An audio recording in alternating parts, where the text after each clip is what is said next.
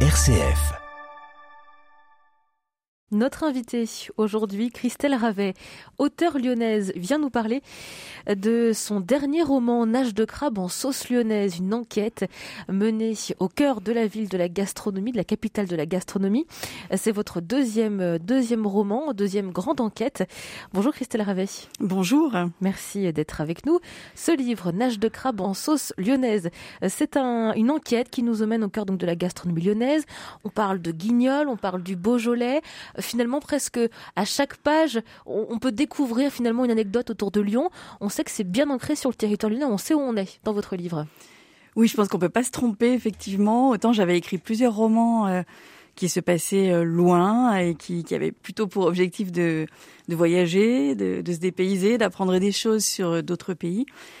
autant avec les, deux, premiers tomes de cette série policière, euh, j'ai vraiment souhaité ancrer les intrigues dans la ville de Lyon, euh, un petit peu à tout à tout niveau, aussi bien en termes de décor. C'est sûr qu'on est vraiment euh, au bord des fleuves, on est vraiment sur la, de la Croix-Rousse. On retrouve, mais pas seulement la Croix-Rousse ou le Vieux-Lyon, mais aussi plein d'autres quartiers de, de, de l'agglomération, de la métropole. Et puis on est aussi à Lyon, euh, dès qu'on parle euh, arme du crime, ou raison de tuer, ou, euh, voilà. C'est vraiment la, la, présence de la ville se retrouve à, tous les niveaux du roman. Alors on retrouve une enquêtrice, ou plutôt une apprentie enquêtrice, euh, qui, se prend pour une détective, dont ce n'est pas le métier, c'est Betty. Euh, alors c'est cette Betty, elle aime enquêter, elle a, des passions aussi. Euh, peut-être on peut présenter ce personnage qui est vraiment central dans votre livre. Alors rien ne prédisposait Betty Tannick à mener l'enquête, en fait. Euh, à la base, elle est conseillère conjugale, donc elle a un cabinet, elle reçoit des patients en couple. Euh, et son objectif dans la vie, c'est de les aider à mieux vivre. Donc elle, euh, c'est complètement par hasard qu'elle va se retrouver nez à nez avec une enquête. C'est le principe de de, l'enquêtrice euh, novice. Qui est curieuse finalement, qui a envie d'en savoir un peu trop. Alors, c'est elle a, cette forme de curiosité qui est déjà présente dans son métier de toute façon.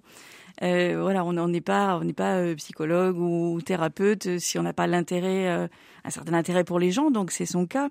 Elle est curieuse et puis surtout son nom le dit aussi. Elle s'appelle Betty Titanic. Elle a la phobie du naufrage. Dès qu'elle voit quelqu'un qui est en train de se noyer, il faut qu'elle intervienne, il faut qu'elle l'aide. Et c'est comme ça, c'est en voulant aider ses patients dans la difficulté qu'elle se retrouve face à des enquêtes. Et alors cette enquête justement, elle il y a un marqueur temporel, c'est le Beaujolais nouveau. Donc ça tourne autour du Beaujolais nouveau. En tout cas, c'est un petit peu un fait marquant. C'est le, c'est le point de départ.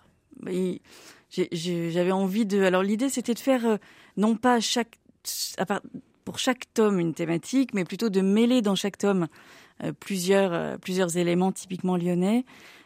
Avec à chaque fois quand même un focus un peu plus privilégié. Là, c'était la gastronomie. Donc la, la soirée du Beaujolais nouveau, ça, ça permettait de planter le décor dès le début. Et ça plante le décor parce qu'il se passe quelque chose de pas très sympathique finalement qui va mettre sur l'enquête euh, cette fameuse Betty. Voilà. On n'en dévoile pas plus. On peut, on peut. Si, Un petit le, peu. le, point de départ, on peut le dire quand même, c'est que euh, Antoine Frémère est un restaurateur lyonnais réputé qui est presque, presque sur le point de décrocher sa première étoile. Euh, il est aussi un des clients de Betty. Et, et, dans la nuit du, du, Beaujolais nouveau, il se noie dans le Rhône. Voilà, a priori accidentellement. Et, et, Betty, qui est vraiment euh, traumatisée par, ce, par la disparition de son client, va vouloir essayer de comprendre, en tout cas, dans quel, dans quel univers il était. Elle a peur au début d'avoir fait une sorte de faute professionnelle en se disant je suis là pour l'aider. Je me suis même pas rendu compte qu'il était à deux doigts de se suicider en se jetant dans le Rhône.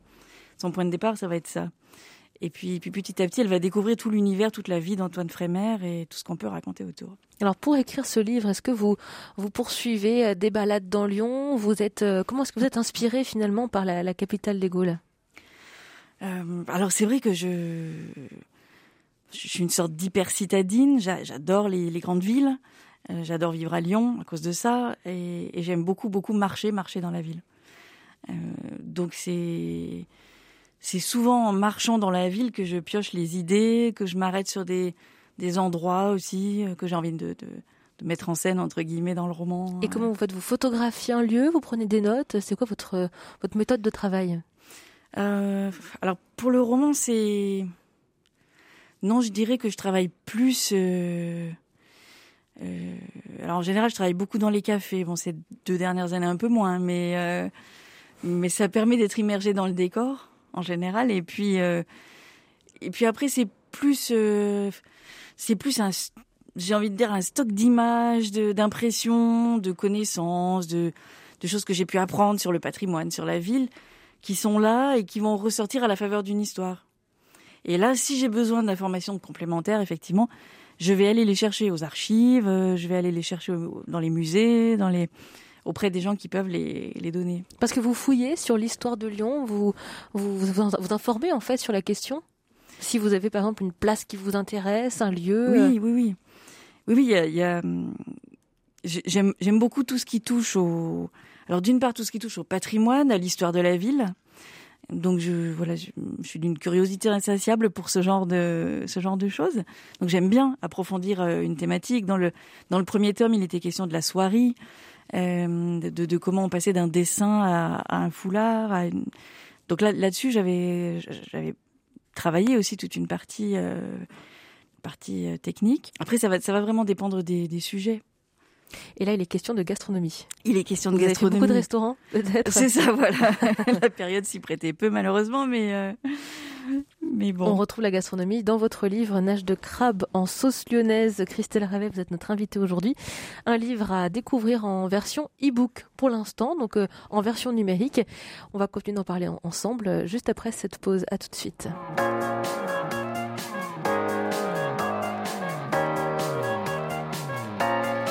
Notre invité Christelle Ravet est l'auteur du livre Nage de crabe en sauce lyonnaise qui est sorti début février en version numérique. Un livre, euh, une grande enquête qui se passe sur la place lyonnaise et qui mêle intrigue, gastronomie euh, lyonnaise, même Beaujolais nouveau. C'est le point de départ de votre histoire. L'enquête en tant que telle, ça c'est votre passion aussi Christelle Ravet puisque vous collaborez au festival dédié au polar en, France. C'est une référence qui est du polar. C'est à Lyon. La 18e édition aura lieu euh, très prochainement entre le 1 et le, le 1er et le 3 avril prochain. Euh, une nouvelle grande enquête sera proposée aussi. Euh, racontez-nous déjà le concept. C'est vraiment de, de, d'emmener les visiteurs au, cœur de Lyon, de, de surtout d'enquêter de manière grandeur nature, en grandeur nature. Voilà, l'idée c'est un petit peu la même qu'à travers le, les romans que je peux écrire quand ils se passent à Lyon. C'est de, d'emmener les gens euh, à la rencontre de la ville, à la rencontre de son patrimoine, mais aussi de ses, ses mutations actuelles, de la ville d'aujourd'hui aussi, on va dire. Euh, la seule différence entre le roman et les enquêtes Quai du Polar, c'est que c'est que pour Quai du Polar, on n'est pas dans son fauteuil, euh, on met ses baskets et on marche 3 heures, 4 heures, 5 heures dans la ville pour résoudre euh, toutes, des, toutes les énigmes qu'on va trouver en vrai. Euh, autour de, du, du, scénario que, que j'écris chaque année pour le festival. Et donc là, c'est déjà prêt, c'est bouclé?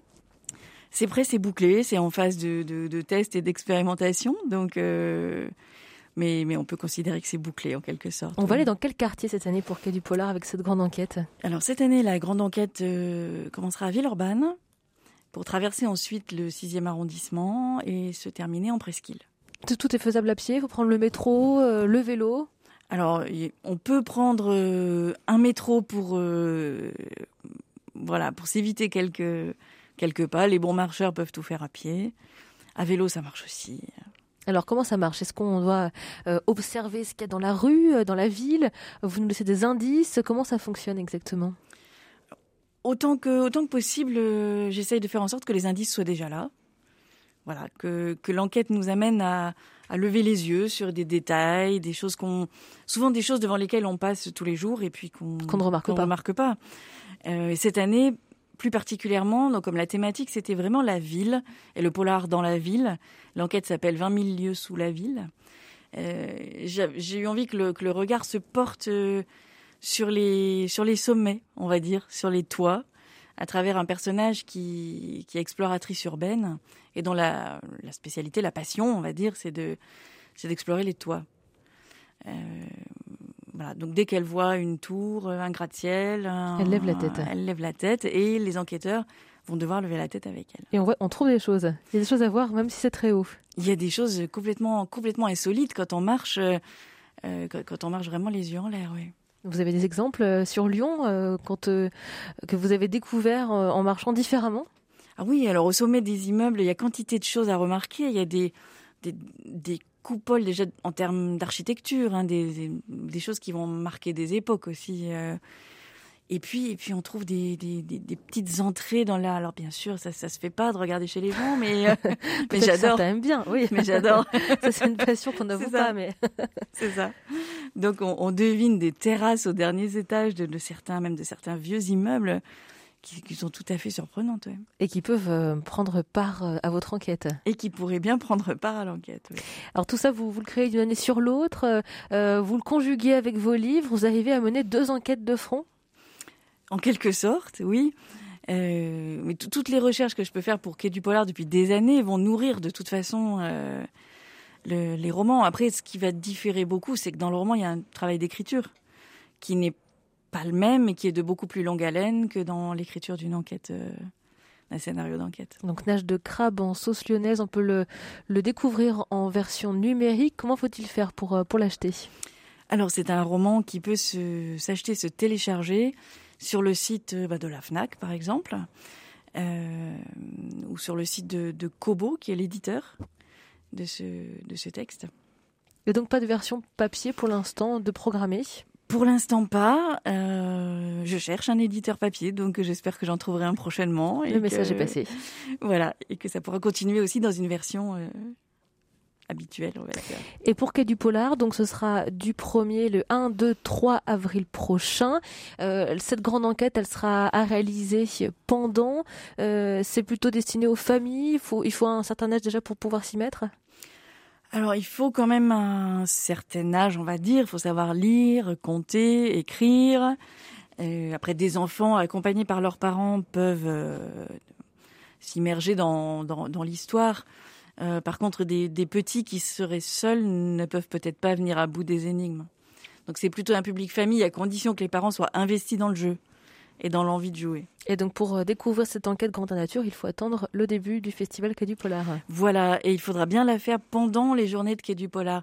Parce que l'an dernier, euh, le, la Covid nous avait... Euh, nous avait incité à laisser l'enquête en libre service pendant trois semaines. Donc attention, ce ne sera pas le cas cette année. On revient avec bonheur d'ailleurs à notre notre façon de faire habituelle, c'est-à-dire une enquête vraiment événementialisée sur deux jours, samedi et dimanche. Donc euh, toutes les infos sur le site de Quai du Polar sont à retrouver pour euh, ce, cette 18e édition du festival. Merci beaucoup Christelle Ravet d'avoir été avec nous pour euh, nous parler de votre livre Nage de crabe en sauce lyonnaise et de Quai du Polar dont vous avez réalisé une nouvelle fois cette grande enquête en version grandeur nature dans les rues de Lyon à partir du 1er avril. Merci à vous. Merci.